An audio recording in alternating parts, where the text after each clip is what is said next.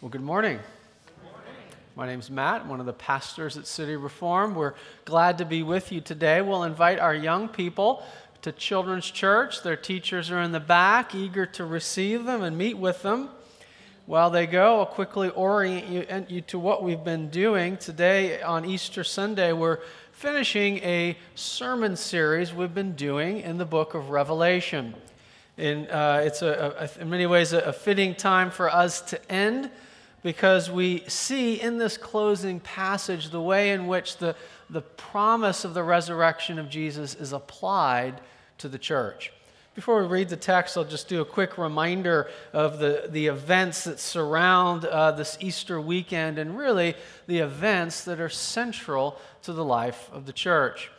Uh, even someone who didn't know anything about Christianity would know that Christianity is related to the cross. The symbol of the cross is recognized throughout the world as representing Christian faith. On Friday, our church gathered with many in the city and, and uh, at the same time as others throughout the world to remember the crucifixion of Jesus the Christ. We gathered in uh, a local church at First Baptist with friends from other congregations, and we read the accounts in the Bible of Jesus Christ giving himself in our place on the cross. It was a sober and somber evening. As the, as the, uh, the, the, readings progressed, we put out the candles and we concluded the service in darkness and in silence, remembering the gravity of the moment. And yesterday we waited. We waited as the first disciples did on that Saturday. And this morning we returned as the first disciples did uh, almost two millennia ago. We returned to gather together outside, and we read together the, the, the post resurrection accounts in the Gospel of John. We read in those stories a reminder of how uh, Jesus showed himself to his disciples. Now, when we say that Jesus was raised from the dead, recognize that that's not a common experience of people. In fact, it's a very unusual experience. When Jesus showed himself to his disciples, none of them were expecting it to happen.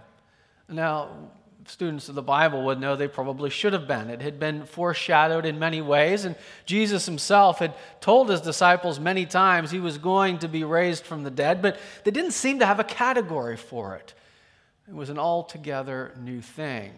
In history, then, as today, sometimes people are resuscitated they, they, their heart may stop for a period of time and they, they go uh, for one way or another, they're, they're brought back either through CPR or electric shocks or the miraculous power of God. Someone might be brought back to their body. But when Jesus was raised from the dead, the scriptures tell us that he went through death and came back as something different. He came back in upgraded form. The text that we read today in, in our uh, um, call to worship said that he is the first fruits, the first fruits of a resurrection that will happen for all people. When the disciples saw Jesus, they, they knew a couple of things were true. And in many ways, the New Testament, as we know it, is simply the apostles and the prophets thinking about the Bible, which was the Old Testament, through the lens of Jesus being raised from the dead. They said, We saw something we weren't expecting. We have to, we have a paradigm shift. And they looked back and they saw this is what God had been promising to do all along. When they saw the resurrection, they knew that the death of Jesus accomplished what he said it would do. They knew that it, it worked. Like an amateur electrician, like which is what I am, uh, trying to play around with the wires in the wall, and you finally get it back together and you turn the power on, the light goes on. You know that it worked on the resurrection, the apostles and prophets in the early church understood that Jesus did what he said he was doing on the cross. His death was paying for our sins. But the resurrection is also a promise that the power of God is working now in the world. When the Apostle Paul prayed for the church in Ephesus, he said, I pray that the same power that raised Jesus from the dead would be at work among you. That power is active. Jesus has been raised from the dead. He's, he's ruling and reigning, and he has poured out his spirit on the church.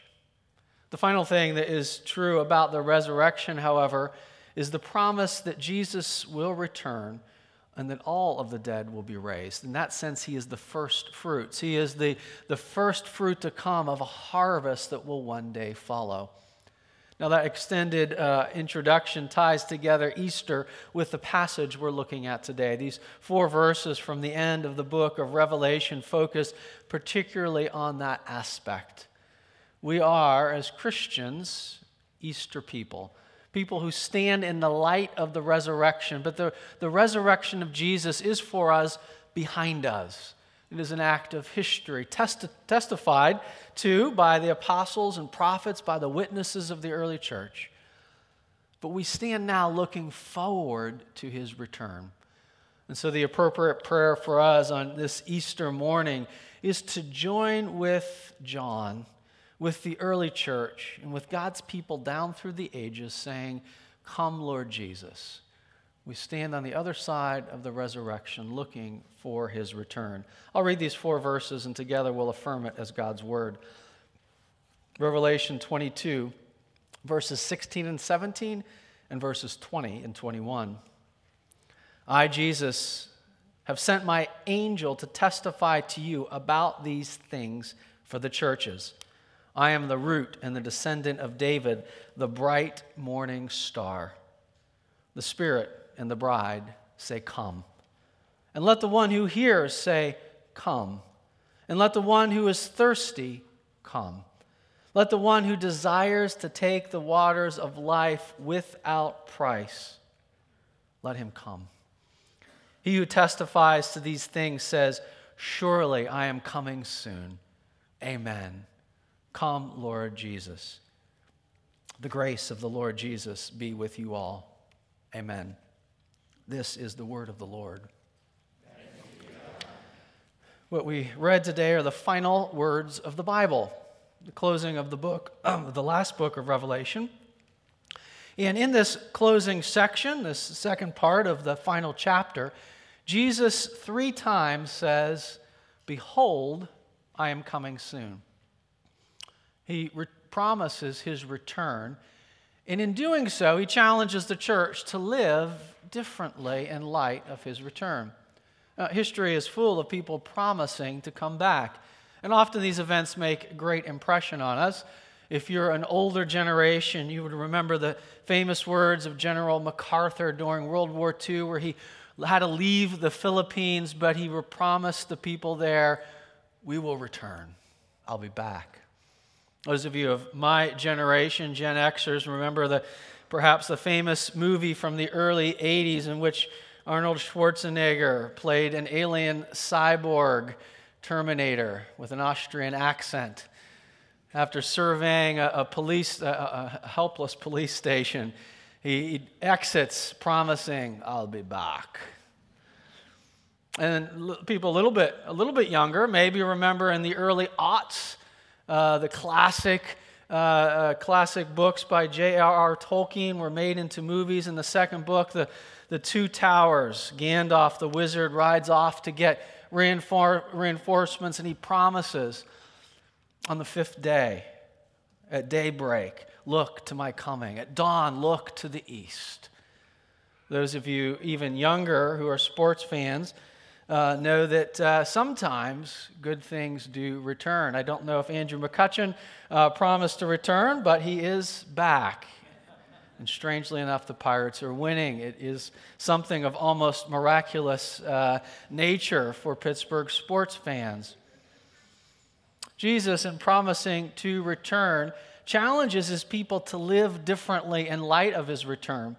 What's remarkable about this passage is that Jesus not only promises to return, but teaches us to pray for his return. Uh, verse 17 The Spirit and the bride say, Come. And then the invitation is given to all that are hearing the book. Let those who hear say, Come. Uh, closing uh, verse in verse 20 Jesus again testifies, Surely I am coming soon. Amen. And then John responds with a prayer Come, Lord Jesus. We have reason to believe that this, is, this prayer, Come Lord Jesus, is one of the earliest prayers that the church would make. In uh, his first letter to the Corinthians, the Apostle Paul has a point in, in, one, in uh, uh, 1 Corinthians 16 22, in which he says this same prayer, Come, Lord Jesus. But rather than writing in Greek, which is the language of the New Testament, he actually writes it in Aramaic, which is the spoken language of the early church. And what we think that's telling us that this was said so often that rather than translate it, they brought it in as a loan word. It was, it, we do that with familiar things. Uh, something's very, very familiar, we stop translating the word and we start using it in the word of that, of that language, of that culture. If you went out today and you had a, a, a, a you know, thin slice of, of bread that had been pounded down, covered with tomato sauce and cheese, you would probably just call it the Italian word pizza. Right? We take these loan words for familiar, really, really uh, uh, famous things. And if you were traveling to another country, you'd probably be surprised some of the words in English that get used other places because they're so, they're so common and familiar. Well, we, we have reason to believe because of this that when the early church gathered to pray, it would be a frequent prayer of theirs to say, Maranatha, which means it's Aramaic for Come, Lord Jesus. In fact, one of the earliest texts we have, earliest documents outside the Bible, is called the Teaching of the Twelve Apostles or the Didache. Maybe written as early as the end of the first century, not long after the book of Revelation, perhaps.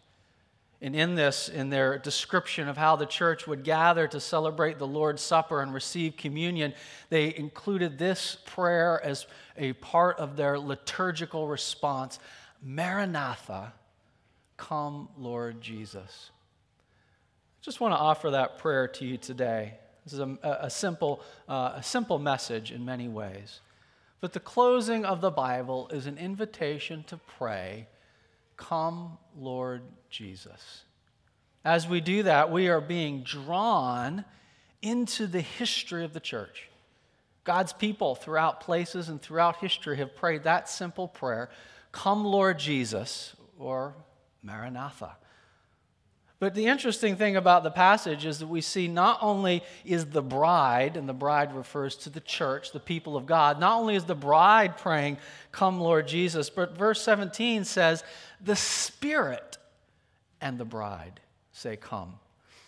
In this prayer, we are drawn not only into the history of the church, but we are drawn, in a sense, up into the inner workings of God Himself. God the three in one, the Father, the Son, and the Holy Spirit, one God in three persons, has conversation within himself. We see this often in the Bible. It's the deepest of all mysteries Christians could ponder. In saying this prayer, we are being drawn into the very conversation of God Himself. So I just want to do two things today. First of all, we're going to ask the question what does it mean when we pray, Maranatha, come, Lord Jesus? And secondly, we'll see how does this change things when we pray? How does that prayer get answered? So, first of all, what does it mean when we, we pray, Come, Lord Jesus? In particular, what does it mean when Jesus says, Behold, I am coming soon? You know, there's two parts to this we could see, two parts to the meaning of what we're praying for. The first is a very central teaching in the New Testament. It's been a central theme of the book of Revelation, the book we've been studying for the last 50 days. We believe that at the end of history, Jesus will return, that he will return in bodily form. He's present now, the Spirit has been poured out on the church, but Christians believe that Jesus will return. Now, again, this isn't something uh, uh, that is necessarily natural for us to believe in. We're talking about the work of God in the world in a supernatural way. But in the book of Acts, chapter 1, when Jesus is uh, taken away from earth, the way it's visualized by people is he goes up into the clouds. And, and that's perhaps the only way Jesus could have communicated to them. He's going someplace else. He's not physically with them anymore, and he's not physically with us. But as Jesus departed, angelic messengers said to the first, uh, uh, the early church, the gathering of the followers of Jesus, Jesus will return in the same way you saw him leave, that he will return visibly to be present among his people. 1 Peter chapter 1 says that we should set our hope firmly on the grace that will be ours when Christ appears. 1 John 3, verses 2 and 3 says, Beloved, we are God's children. We are God's children now, but what we will be has not yet appeared. But we know that when he appears, we shall be like him, because we shall see him as he is. And we teach of the first fruit of the Spirit. We're saying one day those who are in Christ will become like him, will share in his total physical renewal, the resurrection of the dead, and the renewal of all things. This teaching is found so often throughout the New Testament that it's summarized in the Apostles' Creed. We'll read that after our service today. In the Apostles' Creed, the church has been saying since the very beginning we believe that Jesus will return to judge the living and the dead. It's a central belief, one of the most central beliefs in Christianity. We believe that when Jesus returns, he will restore all things and make all things new. The future we most deeply long for will be brought about when Jesus returns. Christians believe one day there will be a utopia, a literal good place on earth, but it's the power of God that will bring it. One of the arguments we've made throughout the last couple of weeks as we've read about this and uh, preached on it, moved through the book together in, in various readings in the life of the church, we've made the argument that when people believe that Jesus brings the kingdom, it changes the way they relate to folks around them now. We can pray for it, we can long for it, we can look for it with hope. But we know that we do not bring the kingdom in our own power. The safest people to be around are those that know they can't fully bring the kingdom. You see, the road to destruction is really paved with good intentions. And some of the most harmful things ever done in history have been done by people who believed they were going to bring about ultimate paradise on earth. And every cost imaginable could be justified in that framework. When we pray, Come, Lord Jesus, we look forward to his return. And we also are reminded we have a healthy restraint. We know that we can't do it all ourselves. And we look for a power that is beyond us. Restraint causes us to be better neighbors. Hope causes us to remain faithful when it's hard. But the New Testament tells us, and the book of Revelation in particular, surprisingly tells us, that the coming of Jesus is not exclusively wrapped up with his return at the end of all things. In fact, uh, many of you may have not have noticed this if you were reading through the book of Revelation with us, but the book of Revelation itself is full of many promises of Jesus to come to be with his church that are not referring to the end. Early on in the book of Revelation, Jesus addressed seven churches in Asia Minor he, he challenged them and encouraged them and called them to greater faithfulness. Six times during the addresses to those churches, Jesus promised to come to them. On two of the occasions, he simply repeats the formula here Behold, I am coming soon. And in the context, he makes it clear that he's calling them to hold on, to be steadfast, to remain faithful because he's coming back. They can endure difficult circumstances. But in three of the circumstances, Jesus warns them particularly that those who are professing faith in the church, but living like he doesn't matter, should be warned that he is close, he is at hand, and that he may have to show up personally to straighten things out. In fact, three of the times it comes out as a warning. He says to them, if, if you don't stop doing what you're doing, I'm coming back to straighten you out. And the context is not the end of time. The implication is Jesus is going to show up to shepherd his church in the power of the Spirit. Discipline begins with the household of God, Peter told us in our, in our sermon series from last winter. Like a parent who's, some of you have done this, right? You've been driving, this is when you know you become your parents. You're driving in the car as a parent, and there's noise in the back seat, and the noise gets dangerously loud, and then you find yourself saying, Don't make me pull over and come back there. And you say, Oh my goodness, I'll become my parents. What's, you know, what's going on upstairs? Don't make me come up there. It's actually a sense of that in a healthy, redemptive way where Jesus says, I'm close and I'm present in the power of the Spirit, and I may need to enter in and straighten things out. So turn, turn it around. Begin living as if I'm really alive and well.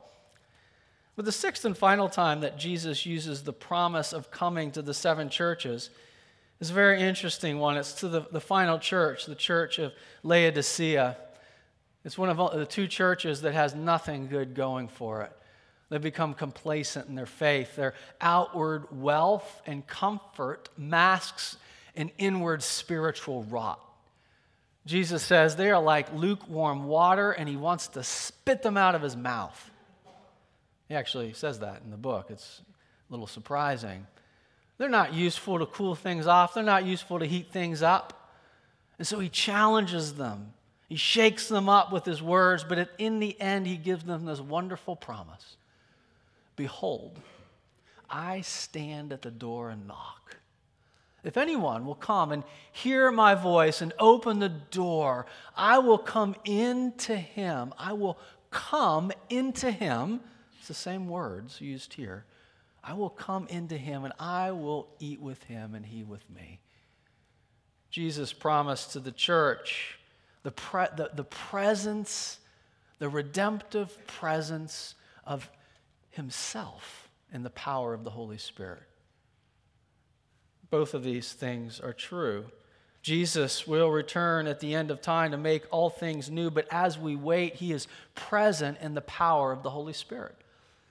He would say to the early church and to the, to the disciples, if, if two or more of you are gathered in my name, I am there.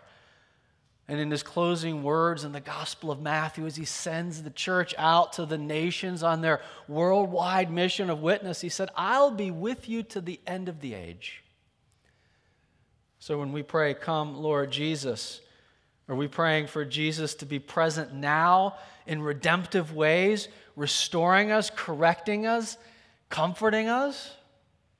Or are we praying that Jesus will return at the end and make all things new? Bring the, the final judgment and the restoration of all things? The answer is yes. We don't know the hour or the day. We don't dictate terms to Jesus, but when we pray as we're taught, Maranatha, come, Lord Jesus, we are entering into the divine story. We are entering into God's purposes. We are praying, Jesus, be with us and make your presence known. Come into my situation. Come and do your work that I can't do on my own. And we also pray for the day in which all things will be made new, when death itself will be no more and all things will be restored. If that's what we're praying for, what happens when we pray? Well, the first and obvious thing is that God answers. It's one of the, the great mysteries of the Bible, we might say, the mystery of prayer. On one hand, God promises to do things. Jesus says repeatedly, I'll be back. And then he turns around and says, I want you to pray for the thing I'm going to do. And in some places, he goes so far as to say, Right now, I'm not working in your presence because you're not praying. You don't have because you don't ask. And when you ask, you ask just for selfish purposes, not for my purposes. I'm paraphrasing here. God purposes through his sovereign kingly power to work out his purposes and plans, but he also is determined to use the prayers of his people to do it. He's drawing us into the work so that when he's answering prayer, it's really true that he is doing what we're asking him to do. He's doing the thing that we're asking for. And so when we pray, Come, Lord Jesus, we expect Jesus to come. One place in the New Testament actually says that in our, in our life and conduct, we are hastening the return of the Lord. The return, the, the date that's been set. that only God knows that's happening absolutely in His sovereign plan, and yet the scriptures could also say we are part of that process in some way. That's how our prayers work. It's also true that we look for Jesus to work powerfully in our midst now. We have problems and difficulties we can't face, uh, we can't uh, control on our own, we can't fix them on our own. And so we pray, Come, Lord Jesus. In doing so, we're also reminded of our need. It's a passage about need, isn't it? Let the one who is thirsty come. Let the one who desires wa- to take the water of life without price. Do you notice the, the flip of the image there? The Spirit says, Come. The bride says, Come. The prayer is, Come, Lord Jesus. Jesus says, I am coming. And then the invitation is, Those that are thirsty, let them come. Are you thirsty? Spiritually thirsty. Maybe you're physically thirsty. We were a little late getting coffee here. The coffee machines are, are broken. I had my coffee a little later than normal. I'm a little thirsty physically.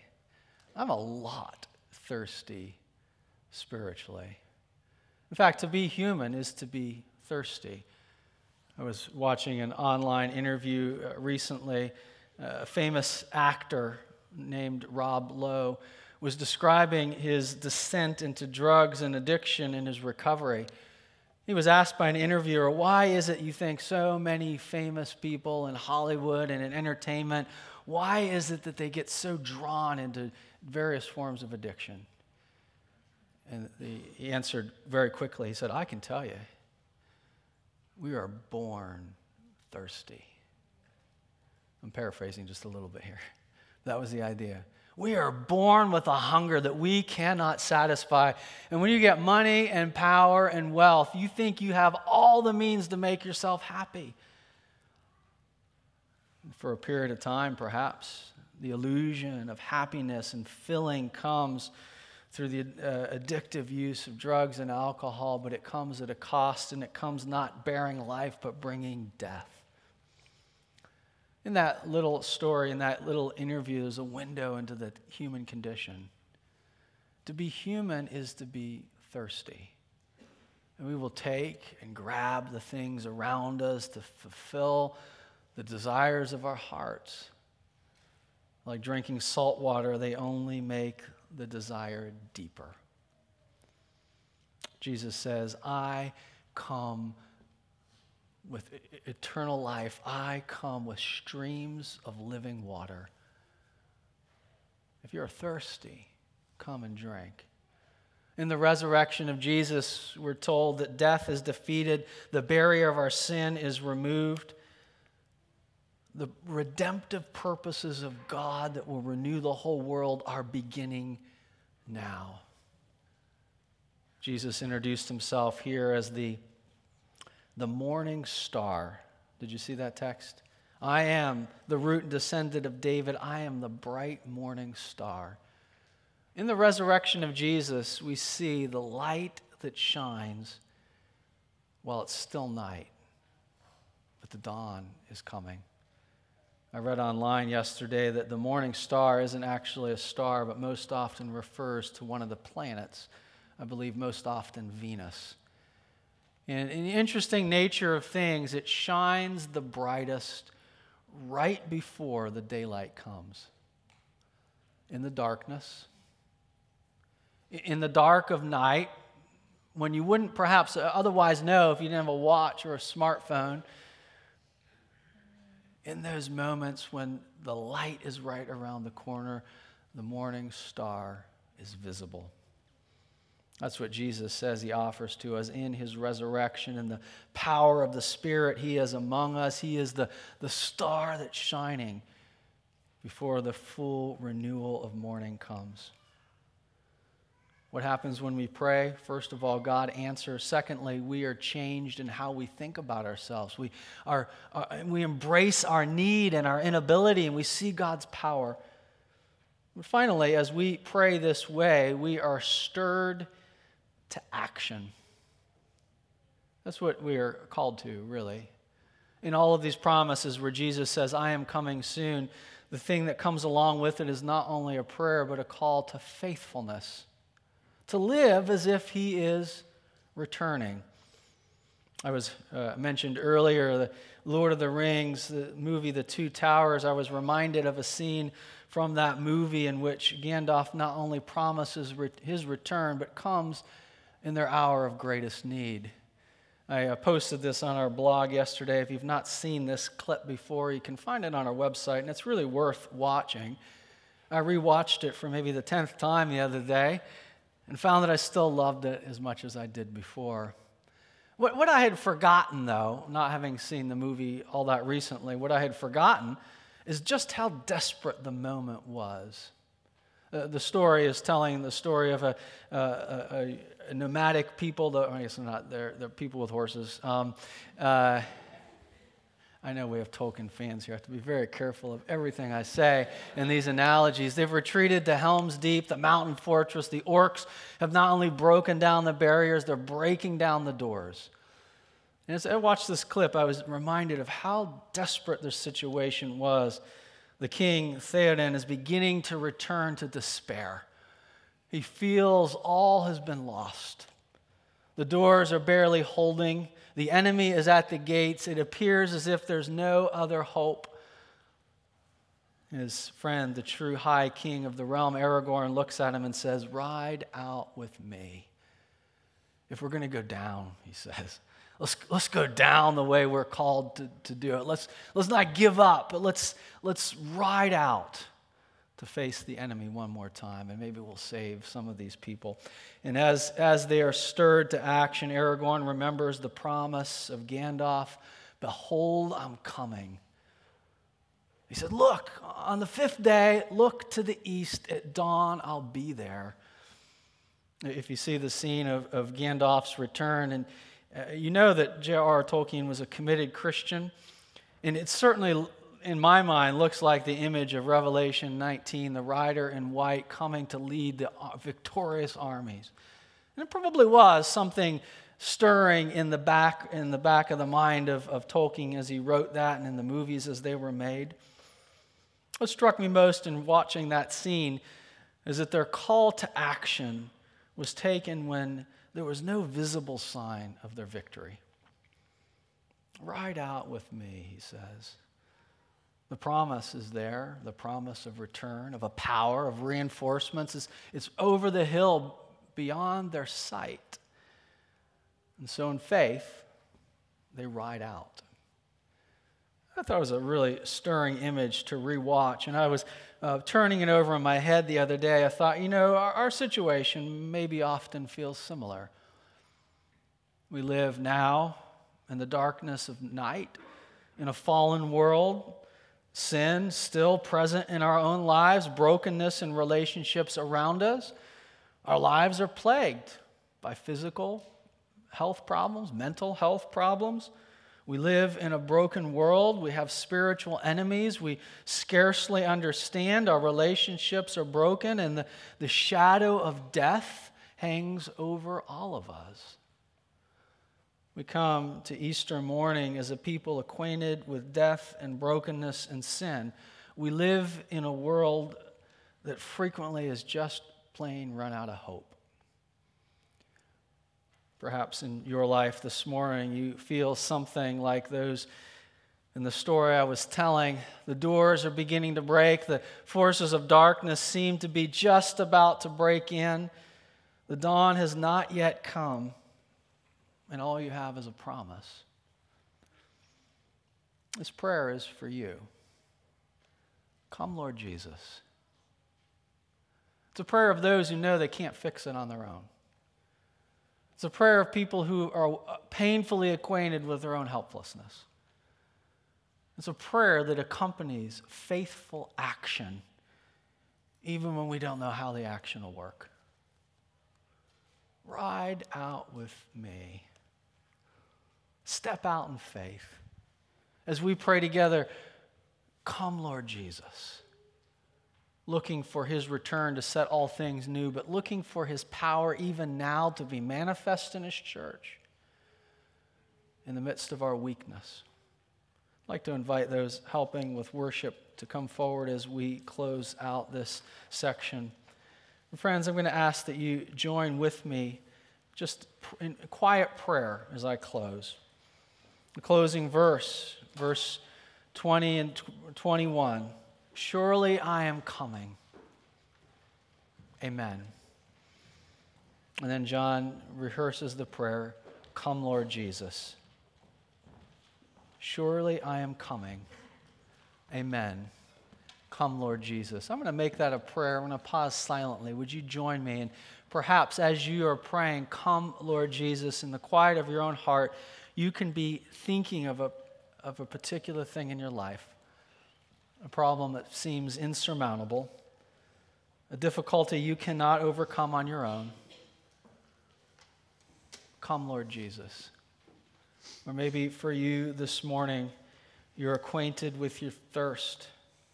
Maybe this would be the first time that you would pray that way, and ironically, in your prayer, you yourself are coming to the one who gives life. Life, the water of life without price, is available for all who know their thirst and will look to Jesus in faith. Let's pray together.